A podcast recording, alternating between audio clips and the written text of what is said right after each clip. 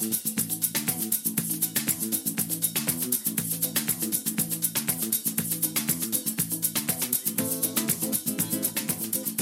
there.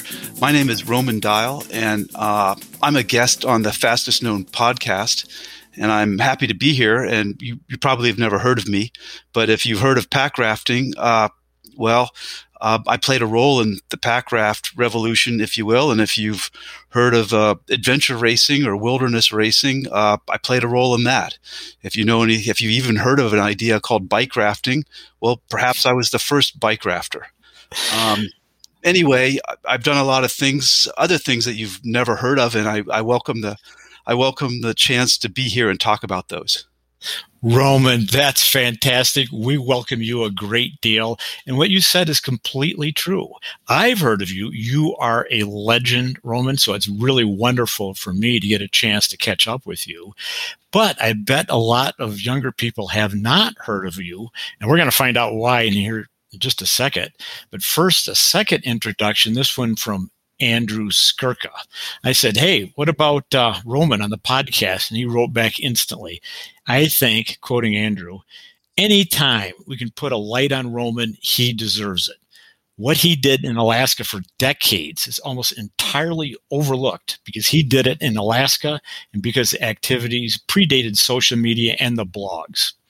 He went on to say then he's kind of like you, meaning me, except you have remained at the center of recent trends because of your charm and good looks. Well, actually, he didn't say that. I, am sorry, Roman. He didn't say that at all. But he did say that indeed you're the man. And I'm looking at your bio, and listeners definitely got to go with the written show notes here because we're going to get through one tenth of what Roman did. But let's start with the Alaska Wilderness Classic, Roman. This is just crazy stuff. And again, people probably don't know anything about this, but you won it four times from 1982 to 2002. So, what is the Alaska Mountain Wilderness Classic? Well, it's an adventure race. Um, it was it's the original free form adventure race uh, in the United States, and it it was sort of uh, the brainchild of a, of a guy, a guide named George Ripley in Homer, Alaska in the early 1980s. And about the same time, I was a young climbing punk who uh, had gotten an argument with his, his partners in the Alaska range, and we had been avalanched off a face, and I stormed out of the range um, alone without a map with just some skis and um, a stove and a bivy sack. And this was in March in the Alaska range. And I got out pretty quickly and uh, and I thought, wow, I, I wonder what the fastest re- way across the Alaska Range might be. And, and by the Alaska Range, I mean this section known as the Hayes Range between two highways. It's about 150 miles, and it and Alaska has very few roads if you've if you've been here, and and so anytime you can go from road to road, it, it makes for a classic trip. And and back then, the fastest known time from road to road would probably be about three weeks and uh, nobody was really trying to race across back then. This was in the early 80s. The only sort of long distance races were uh, triathlons, you know, day long races is what I'm talking about. But this idea of a race would be, you know, we didn't know how long it would take 150 miles across wilderness. And I wanted a ski race. This guy, George Ripley, wanted a foot race across the Kenai Peninsula. And when I met George, I said, Hey, I love the idea of a race. Um, I have the idea for a race too, uh, but a ski race across the Alaska Range. And he said, Well, kid, why don't you come down and do my race and then we'll do yours? okay, just throwing down. I like it. That's fair yeah. enough. And his race was uh, had a he had a great idea. His idea was to start on the northern shore, the the, the at Tidewater. The idea he had, he was kind of a dreamer. George Ripley was, and he said he wanted all of us to start with our toes in Tidewater, um, in Hope, Alaska, and then we would race to Homer, Alaska, on the other side of the Kenai Peninsula, and the rules were simple. Everything we needed, we had to carry with us. There, we could use no roads. We could use no pack animals. We could have no food drops along the way. We we couldn't have any help from anybody except perhaps another racer.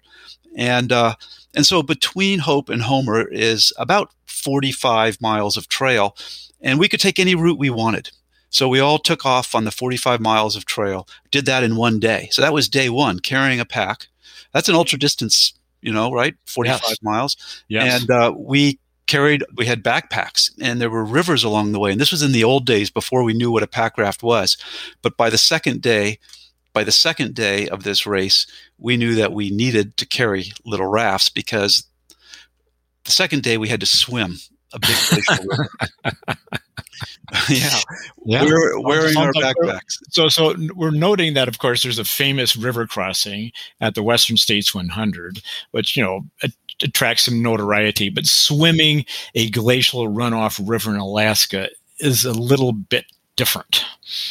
Yep, it was the second day of the race, and we'd camped at the shore of the race, and uh, and the river. You know, I don't I don't know how deep the river was. It was over my head, and uh, and we didn't have PFDs. We didn't. We did. We had some safety personnel, and they had a rope, and and my my unofficial partner, the guy that I hooked up with on this route um, during the race, he swam first and he tied into the rope, but the rope twisted around his his feet and he almost drowned. And it, and if it wasn't for a guy who was old back then, um, but who was probably younger than I am now, his name was Dick Griffith, and he had an inflatable vinyl raft that he pulled out of his his pack, and he'd blown it up, and he paddled out and pretty much saved Manzer's life. The the guy who swam and got his legs tied up in the rope. And after that, we all decided that we wanted to carry uh, carry these inflatable rafts. So that race took a week for for us to finish, and then after that, you know, we sped up. We had better rafts. In fact, that's the the word pack raft. We we pretty much pack rafting, the verb to pack raft and to go pack rafting. We that race invented it. Me and Dave Manzer. And Uh, uh, is this the Kenai Peninsula race or the Wilderness Classic race? it's the Wilderness Classic, and the Wilderness Classic it moved around, so it would go in one place for three years, oh, and it's been going on since 1982. So it's almost 40 years now, and it it it it covers the same start and finish, but you get to go any way you want, you know, because the wilderness is so big. You know, you can stay off of roads and trails because there aren't any, and you have to find some best route. And Wow. so it, it's moved all around the state. It's been on the Kenai Peninsula. It's crossed the Wrangells. Um, Andrew Skurka came up and he ran the one in the Eastern Alaska Range and you know kicked everybody's butt. It, it was an amazing, and he trained for that pretty much by hiking to the start. You know, from the Kenai, he did Hope to Homer and back, and then he walked up pretty much to the start. and, uh, and and then he just walked all over us, and it was amazing. It was really amazing to see him do that. excellent. The Alaska Wilderness Mountain Wilderness Classic. I'll put a link to that in the show notes. And people, you got to go and look at uh, Roman's bio here because that's your just your racing experience. You uh, you founded this and Alaska Wilderness Ski Classic, the Iditabike, and you also took part in the second ever Eco Challenge, which is in British Columbia, where your team got 2nd So uh, this is very interesting. So hope people are picking up on this. I want to come back to what you just said. Would you say that you and your friends basically invented pack rafting as we know it?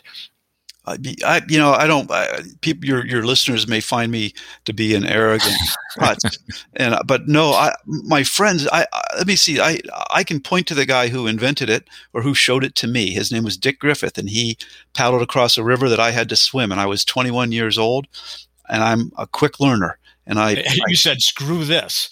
yeah, and um, and I I bought a raft, and then I found an even better raft that was made out of nylon, and uh, and I used that one, and everybody switched to that one, and and basically pack rafting stayed. You know, it developed through the Wilderness Classic, and then a few of us started doing wilderness trips. You know, by that was 1982. By 1986, you know, I was using the pack raft across the Brooks Range. My wife and I spent a month walking across gates of the Arctic National Park using a pack raft to float and cross rivers. The two of us in one four pound raft, and then um, and then I guess in the 90s, um, Alpacka Raft uh, got started um, because maybe maybe it was actually in the 80s in the well in the 90s this uh, young thor Tingey who's the president of Alpacka Raft now young thor Tingey saw an article that came out in national geographic about a, a bicycle trip that um, me and my friends did. We rode mountain bikes from the canadian border to lake clark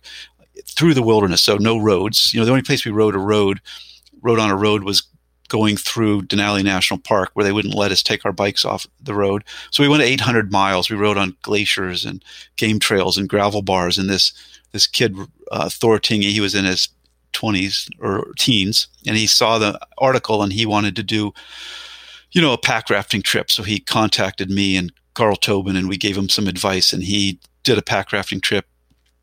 And then he did another one in the Brooks Range when he was in college. And then he decided he needed a better pack raft, and he asked his mom to make a pack raft, and that's how Alpacka Raft got started. Right. Well, the pack rafts were terrible. They were basically pool toys.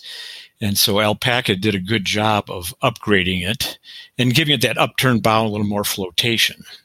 Well, you know what? I'll tell you what it was. The Sherpa, you know, you know, they make those. They made those snowshoes, and the Sherpa snowshoes. That company actually made a pack raft that was just as good as um, like an Alpacka. Honestly, it had almost exactly the same fabric. It was just as durable, but they were impossible to find. They didn't. They quit making them after a few years. They were very difficult to find. So everybody got crappy vinyl rafts at Kmart, or they got a super tiny two and a half pound pack raft that was you know would would tear with a whisper, and it was meant for for a single person to take into uh, an, uh, an alpine lake, you know, in California Sierras or the the Washington Cascades. Was Are you referring to the the Supai brand? Well, this is pre-Supai. It would be. It, looks a lot like a Supai, but it was. It was called a uh, a Curtis Designs. It was made by the mm-hmm. Curtis brothers, probably in the 70s or 80s. Like I bought one, and it came in a shoebox. Literally, I mean, like it, it, would it would fit in here if you really worked at it. You could get it into this sort of Kleenex box. I mean, that's how tiny it was, and it was miserable to paddle. I mean, I would rather swim in a dry suit than paddle that thing across a glacial river. But the Alpacka raft um, really is a good boat.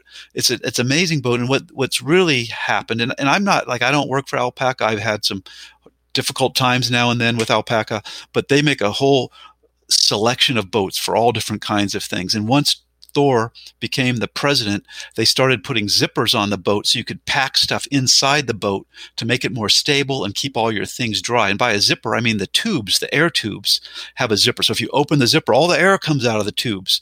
And then you can put all your gear inside, zip it up. It keeps the center of gravity really low. Like when Skurka did his you know remarkable trip around Alaska. Skurka did in six months what it took me thirty years to do. And, uh, okay, all right. Let's hit the pause button here for a second because as I was expecting, Roman, this is incredible. This is fantastic. You're catching our listeners up on the history of some remarkable subsports, let's call it that, right? And I love the Alaska Mountain Wilderness Classic, which is start here, in there. However you get there is up to you. Goodbye. See ya. Hope it goes well. That's, you know, th- this makes, you know, a hundred mile trail race, race look like a 10K around Central Park.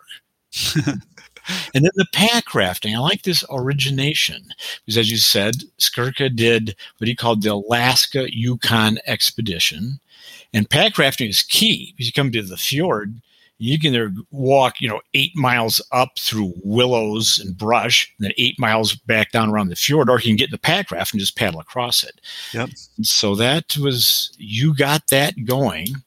And I'm also noting here that you had in 2015 the first permitted pack raft on the full Grand Canyon. Now that's where I've used pack rafts. See, Roman, unlike you, I'm a total wimp. I'm not going to go to jump and swim across any Alaska river, but I've done a fair amount of pack rafting in canyonlands, right? The Colorado River, the Green River, where, you know, it's kind of fun. Uh, you know, I know this is a difficult concept for the Alaskan to understand, but you know, it's kind of nice. It's sort of warm, it's sunny, you're you're, you're, you're, bypassing all sorts of cliff bands. But tell us about uh, the Grand Canyon pack raft trip. Sure, the Grand Canyon. Uh, you know, I I like everybody. You know, I I've been to the Grand Canyon a few times. I think every every decade I go there. You know, I hiked down to the bottom when I was twelve and back up, and then as a um, and then I guess my wife and I went there and hiked across it uh, when we were about twenty years old, and then in my thirties I was into kind of a a uh, oh an outlaw stage. I had sort of a libertarian view on things, living in Fairbanks, Alaska, for a while when I was young. And in my twenties, I mean, in my thirties, um, I decided that I wanted to. Uh, we decided, me and some friends, we decided that we wanted to ride mountain bikes across the Grand Canyon, and we rode our mountain bikes, um, you know, down to. This is illegal. I, I hope the statute of limitations has passed, but we rode our mountain bikes down to the river and loaded them up on these early pack rafts, not an Alpacka, but a pre-Alpacka. And these boats were good enough that three of us each put our bicycles on a four pound raft. Each of us had a four pound raft, and we rafted about 75 miles down the Grand Canyon to Diamond Creek and took out and then rode our bikes back up. Oh, you looped it. It was no, it was just a crossing. We started in uh, on the border of uh, Utah and Arizona near St. George, and we rode down Whitmore Wash and popped into the creek into the creek, into the river, and rafted down. And we portaged some rapids, but we ran a bunch of them with our bikes on our boats. No spray decks. We had um, wetsuits. It was before we had dry suits.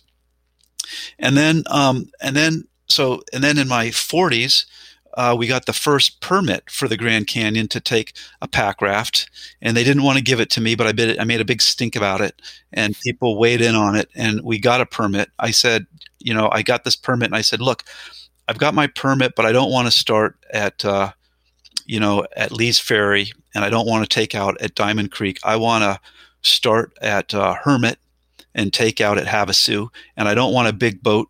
I want to. I'm going to bring a little pack raft. And the first email I got back was, uh, "You can't do it. You've got to start at Lee's Ferry. You got to end at Diamond Creek, and pack rafts never have been and never will be allowed in the Grand Canyon. And I, well, that was like throwing down the gauntlet. I'm like, uh-uh, you know, uh-huh, I don't see anywhere in the regulations because I look, I'm a professor, you know, I, got a PhD from Stanford, you know, and I, you know, I'm going to do my research and and so I was like, well, oh, taking on the Park Service. I mean, you're a smart man. You're a math and biology professor. I should note this in Anchorage at Alaska Pacific University, but still, to take on the Park Service bureaucracy, Roman, that's next level stuff.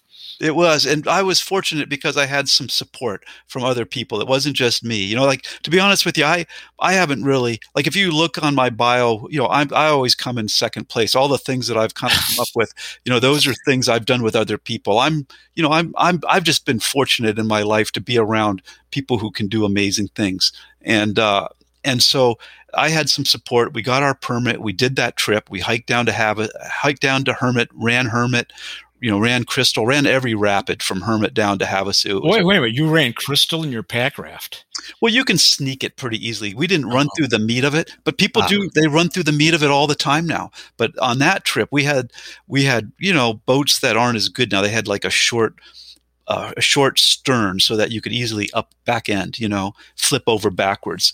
And we had all of our gear on the front of the bow. But by by 2015, when I was in my 50s, um, four of us went down the Grand Canyon, did the whole thing from Lee's Ferry to Diamond Creek, the whole thing with just pack rafts with all of our stuff, our our poop can, all of our food, you know, uh, the the the, the blanket that you put down to have a fire, a little stand to hold that blanket off, the, you know, to hold the fire off the ground. We had everything in our pack rafts, and by then, the pack rafts had zippers, and they had really nice whitewater decks.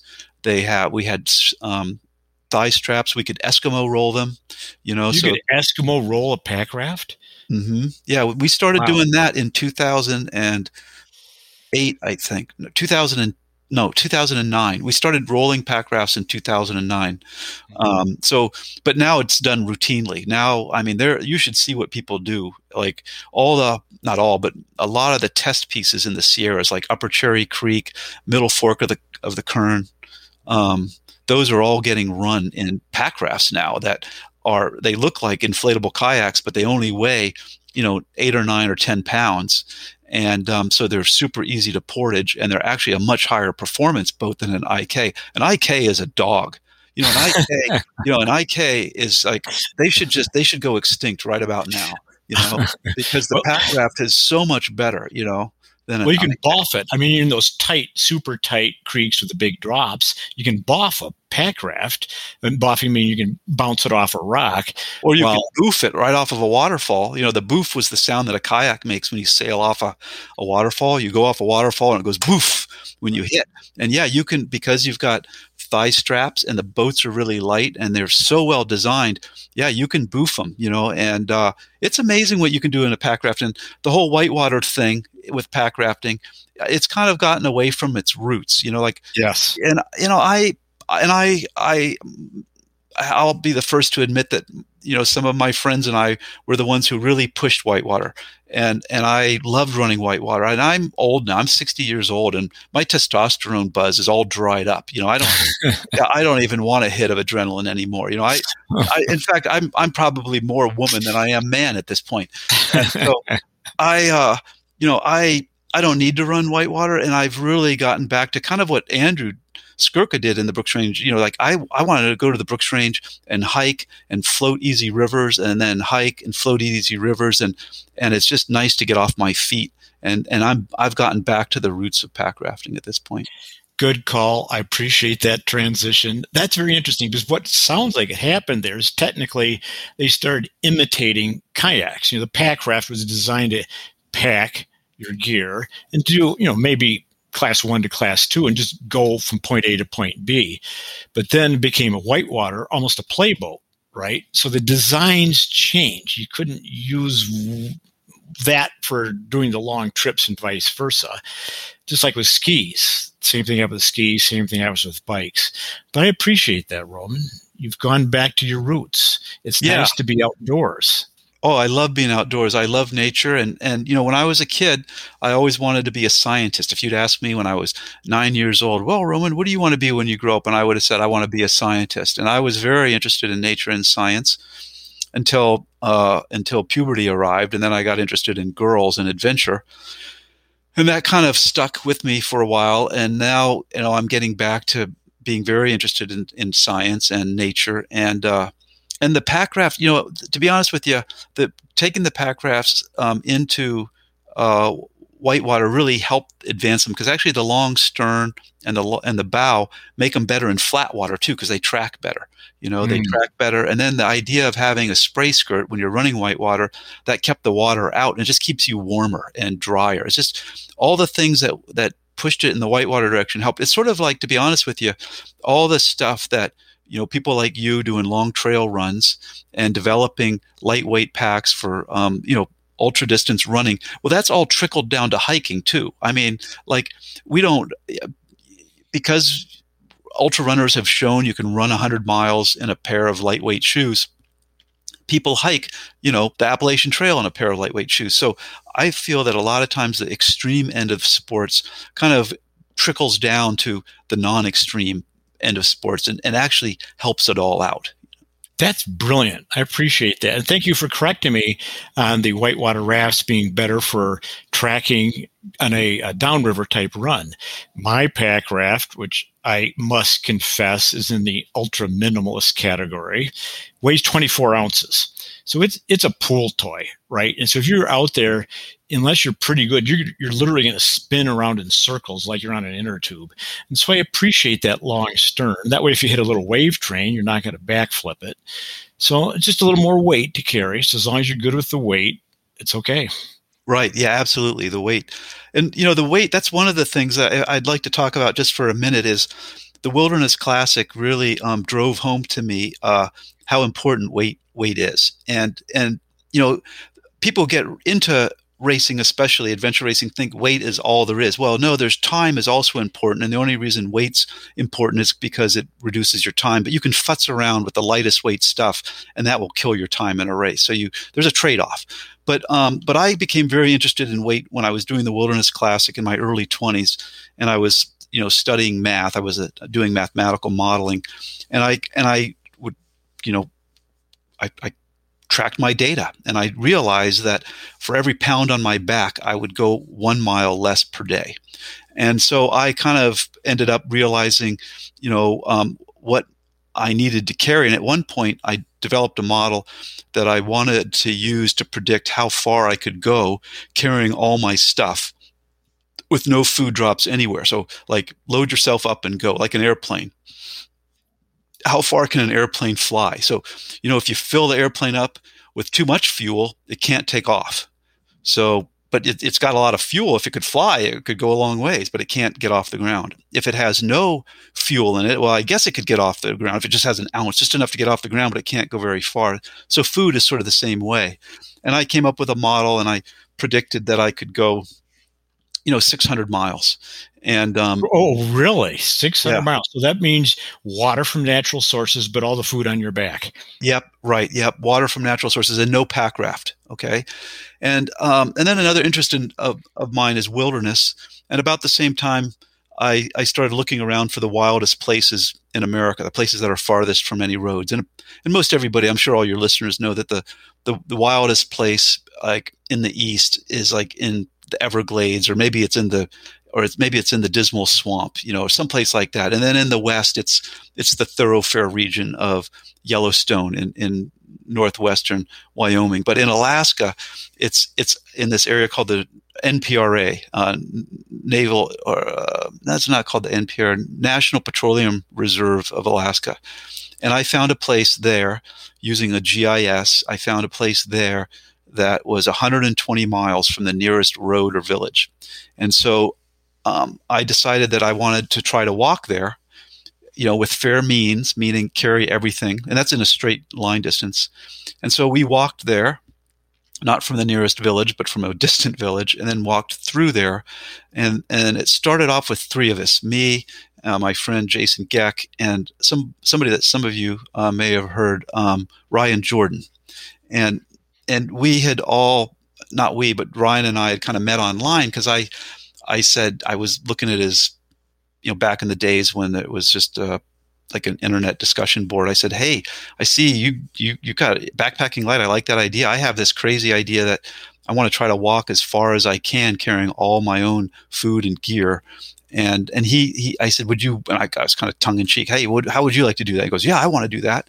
And so he he was super helpful. He got all this really good gear together. Um, and and then the three of us left from Kivalina and started Kivalina's on the coast of Alaska up in the Arctic and we headed west and we, we didn't carry fuel we we burned wood along the way there's no trees but there's willow willow and uh, we had no pack rafts so we had to swim rivers and there's no trails so we had to stumble over tussocks and walk on ridge lines but we ended up going well actually ryan jordan he twisted his ankle and had to fly out after about a week and then um, Jason Geck, he missed his wife. And so, about 70 miles from the end, he wasn't married yet. It was his girlfriend, and, and he hadn't talked to her, and, and she missed him. And he, he decided to fly out when we walked through one village. So, we were 70 miles from the road, and he, he, he flew out then. And so, I walked to the road. I, I walked the last 70 miles in like 35 hours, you know, um, and I camped along the way.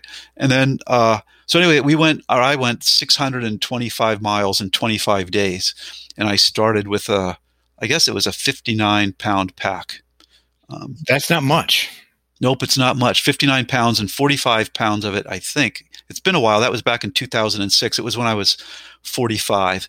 That was back in 2006. And I think it was, I had 45 pounds of food. I remember that trip. Ryan Jordan at Backpacking Light wrote it up. He was really crowing about it, and you were the only one who finished it. Right. Yeah, and he he did. He crowed about it in a big way. And I I usually don't like to trumpet my intentions because you know not that I'm a religious man, but I do believe that you know the more that you trumpet, often the the the you know the farther you fall. and, uh, and so I didn't really want to trumpet it myself. Um, but I remember, you know, he kind of tried to drum up some interest in it and and one of the things he had pre pre trip was you know what are you doing to train? And i i put down what i tr- did for training and and somebody criticized me about it as if wow that guy's not going to make it very far. Well uh, ryan's a good man. He's super experienced. Of course montana. Montana is uh, no joke, but Alaska's Alaska, and you are Mr. Alaska, Roman. I think uh, don't underestimate Roman Dial in Alaska or maybe anywhere else. That's a good story. Uh, we could note that you have heard of the another person who tried to see how far he could go uh, self-supported, and that would be the founder of GoLite. And I'm sure Andrew Skurka told you the story about Demetri Coupounas trying to walk the entire AT with all of his food on his back. Well, I didn't hear about that. That would be hard to do because that's 2,000 miles. I think uh, my limit is about 750. it's hard to walk on a trail, though. Trails are painful. You know, you're kind of stuck on a trail. You can only go one place, you know, and usually they're hard packed and they're they're hard on your body. Whereas when you're off trail, you have a lot more choices of where to go. Like in Alaska, I don't like Montana. I think is way harder off trail because you have to walk through the woods where the trees have fallen. Forests are are tough, jungles are tough, but a tundra eh, eh, can it, after a while. You know, if you've been up here long enough, you kind of learn you learn what to avoid and where to go. That's good. And um, I have very tender feet. You know, like I'm I'm kind of kind of a wimpy guy at heart. And oh, so, we, we can tell. We we've got that picture. Uh-huh. well, Roman, we did. If you're the wimpy guy, we don't. Not sure if we want to meet the hard men. That, uh, well, here's something that you started to tell me when we first started having this conversation. The fastest known podcast, FKTs, and you mentioned you had a few OKTs, which is, of course, a classic word. We sometimes use that. Only known time but then you pulled one out of the hat that I had never heard before, and you just described a few of them. So tell us about LKTs. Like lon- lonely, lonely known times. Lonely yeah. known times. This is a new terminology for people to uh, adopt, and and Roman Dial is hereby credited with the invention of the LKT term. Yeah, the LKT. I my feeling about the LKT is it's something that you do and nobody really cares about. there you go. There you go. I kind of like that. Mm-hmm. Right. That's right. That's that's uh, the legend. You know, and pe- people say, "So, Buzz, uh, I've heard you're the, the local legend. What does that mean?" That means I probably did something a long time ago, but no one can remember what it was. Look at you, Roman. Uh, we went through. Of course, you had this climbing background, which we're not going to talk about because that's that's this whole other conversation itself. Your racing background here, pack rafting. You mentioned bicycling. You've done these monster bike traverses. But here's something that caught my eye that I had no idea that you had done, which is canopy trekking. What? So you've basically got another sub sport that is like only you do this? Is it like a true OKT and LKT that only you do canopy trekking? Well, you know, for a long time, yes, and then um, and then there was some some a, a pair of guys, and I, I don't remember their names, and I'm, I think they were in Oregon, but I, I can't be sure. And they made a little film about a really neat trip that they had done. But let me just sort of back up and um, and say that back when I was working on my PhD, I worked in a tropical rainforest canopy in the Caribbean, and I was there by myself all day collecting data on this experiment. And sometimes uh, when the rains would come, and I'd have to hunker down because when you're up in a tree and it rains, it gets really cold.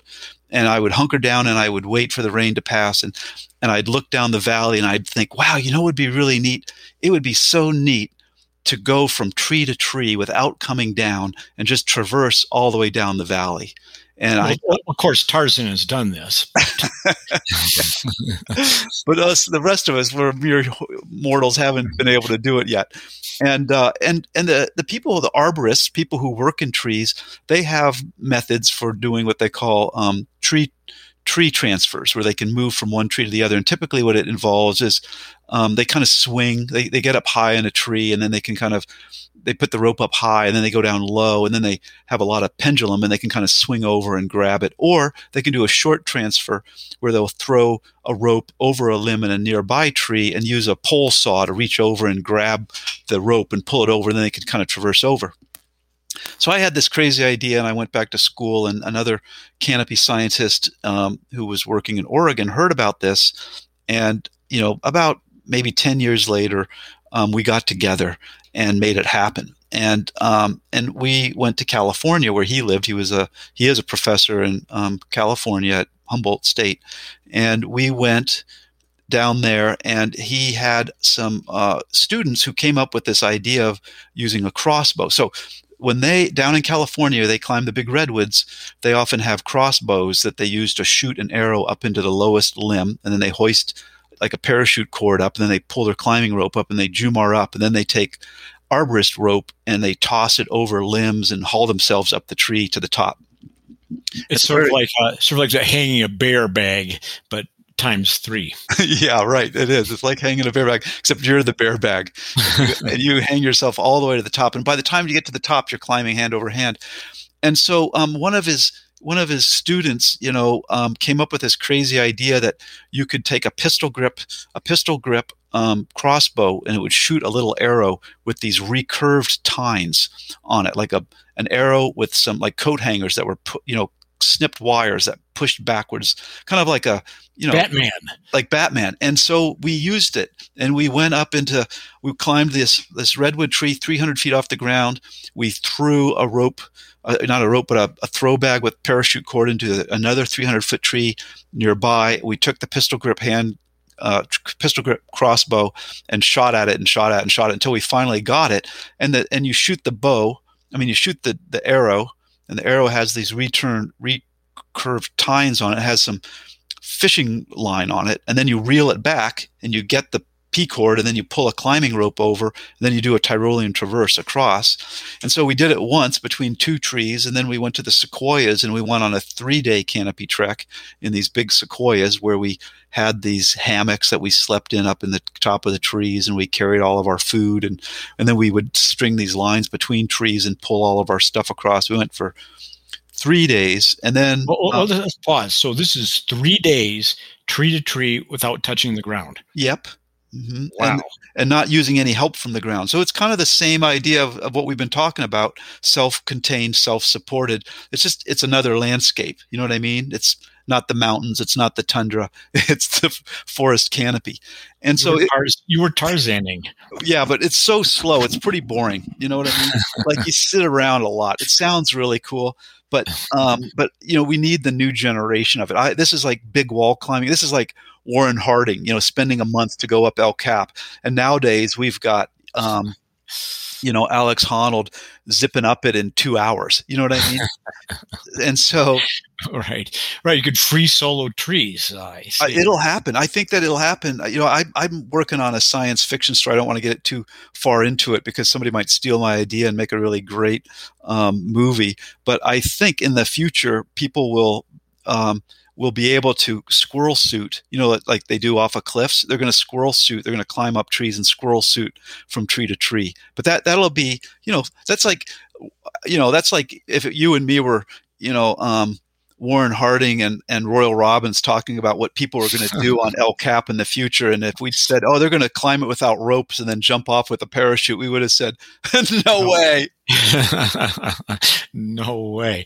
Yeah. Yeah. I mean, steel. I mean, you, you like, you go back to time where it's pitons and you just bang the piton in. And of course, then you had to bang it back out. So it took forever. And, and your rack, your gear rack weighed, you know, 80 pounds. Yeah. Interesting. I like that's a good comparison. So we are the dinosaurs, but still, uh, three days in the canopy. I think well, I think the standard here. Well, no, the longest one we did was in Australia, where we climbed these big, you know, almost 300 foot. They get to be 300 feet, but we were in a forest where they weren't quite 300 feet. But these really tall eucalyptus called mountain ash, and there I got a I got a grant from National Geographic to go down there and we, there we went down and we went up for a week. But after five days, and this is carrying all of our food, we even had like poop tubes like they have on El Cap because we were in a protected watershed where all the water uh, is is caught and then funneled down to uh, you know in the watershed it goes to Melbourne. You know it was their water supply, so we weren't allowed to to just poop out of the trees. We had to carry it in these big tubes like you would on El Cap, and we had portaledges and we were up there for five days, and then a big windstorm hit, and stuff started falling down. And these trees fall down, and so we rappelled out, and then came back and finished the last, you know, the last few trees of that trip. We call them canopy treks, and um, yeah, it was be a linear distance, for example, in that five days in the eucalyptus. What would be a linear distance? It's not very far. It's it's kind of embarrassing. I you know I I want to say I'd have to look it up. That, that was back in 2000, so it's we're like 20 years 20 years ago, and um, I think I think it's like like a thousand feet. You know, like it's I don't remember if it was like 700 maybe 700 meters you know like it was it was not very far. Because here's what we had to do. You know it takes a lot of time. We had to map out the we had a map. We mapped out where all the trees were on the ground. And so when we were up in the trees we had this map of the trees bases that we used to sort of figure out how far it was from tree to tree to kind of figure out where to go. Because it's really empty up there you know? And and then you have to hurl a, this throw bag you got to throw it you know you, you'd climb up high in one tree and then you'd throw your throw bag over a limb in another tree like below you and then you'd have to rappel down and then shoot at it for a long time you know, with your crossbow and we'd we'd we graduated to like big crossbows. We had like big crossbows. What we really needed was a longbow. But um but anyway, yeah, it's it's really slow. It's really slow. But some guys about maybe five years ago or ten years ago, they they might have won. Um, you know, at the Banff Mountain Film Festival, their film might have won. Um, you know, something, and they went. I think they went a whole kilometer. Um, and I don't know how long it took them. And I, but I do know that their trees weren't very big. It looked super fun. Like like the guys I was with, they only wanted to do this in the world's biggest trees. They didn't want to see how far they could go. They wanted just to get as high as they could go. They were all about climbing tall. And I wanted to go far, but you know, I was I was going along. I was a team player. Yeah, let's go big. And uh and these guys in Oregon, I, they kind of went around in a bunch of oak trees that were about you know 50 feet tall maybe. So they had like they were really they had a lot of limbs on them and they were close by. So the bigger a tree is the farther apart it is. The smaller the trees the closer they are. And the closer they are the easier you can get from tree to tree. But gotcha. climbing trees is super fun. So i i think you could go a long ways but it just hasn't caught on. There's some other things i'm interested in that haven't caught on or you know people are just sort of sniffing around and the world's a big place. There's a lot to do and uh, the people will get to this stuff All right. You have the OKTs and some LKTs as well. So when the listeners are trying to wonder what to do, they should go on the written show notes and look at your bio here, your climbing trips, racing, pack rafting, some of the cycle trips you've done, the canopy trekking, and we're going to leave alone at this point skiing and skating. This is skiing, you know, 100 miles and 150 miles, and some of your off-trail traverses because your wisdom here is going to come into play because I'm going to ask you about your book and the experience that led up to your recent book, Roman, which is a little bit different. I think you had this incredible life of adventure while also being a college professor, an educated person, while also being a family man. And I think in the book, this all kind of came together. The book's called The Adventurer's Son. So, briefly tell us the context for this story. Well, sure. You know, I um, I I've had a lot of uh, you know I still have I have outdoor partners that I've known for 30 and 40 years that we still do things together. And I was really excited. I always wanted to be a parent. I was really excited to um, to be a parent as a young man, and uh, I wanted my son to uh, who went by Cody Cody Roman, and uh, his first name was Cody. And when he was six, we were on a, a long trip out in the Aleutian Islands, and he he decided to start going by his middle name, Roman. So we walked 60 miles across this Aleutian Island, and that kind of started our our wilderness trips. And of course, we'd done stuff from like as, as old as you know, as soon as I could hold him, I was doing stuff with him, you know, and, uh, and I always wanted him to be like a lifelong companion of mine and do different things. And I wanted him to enjoy himself and I didn't want him to suffer too much, but I wanted him to learn what challenge and and uh, difficulty how, how that can build your character. And so anyway, he um, you know uh, when he was 27, he took a pause from his own graduate education and he took off to Costa Rica.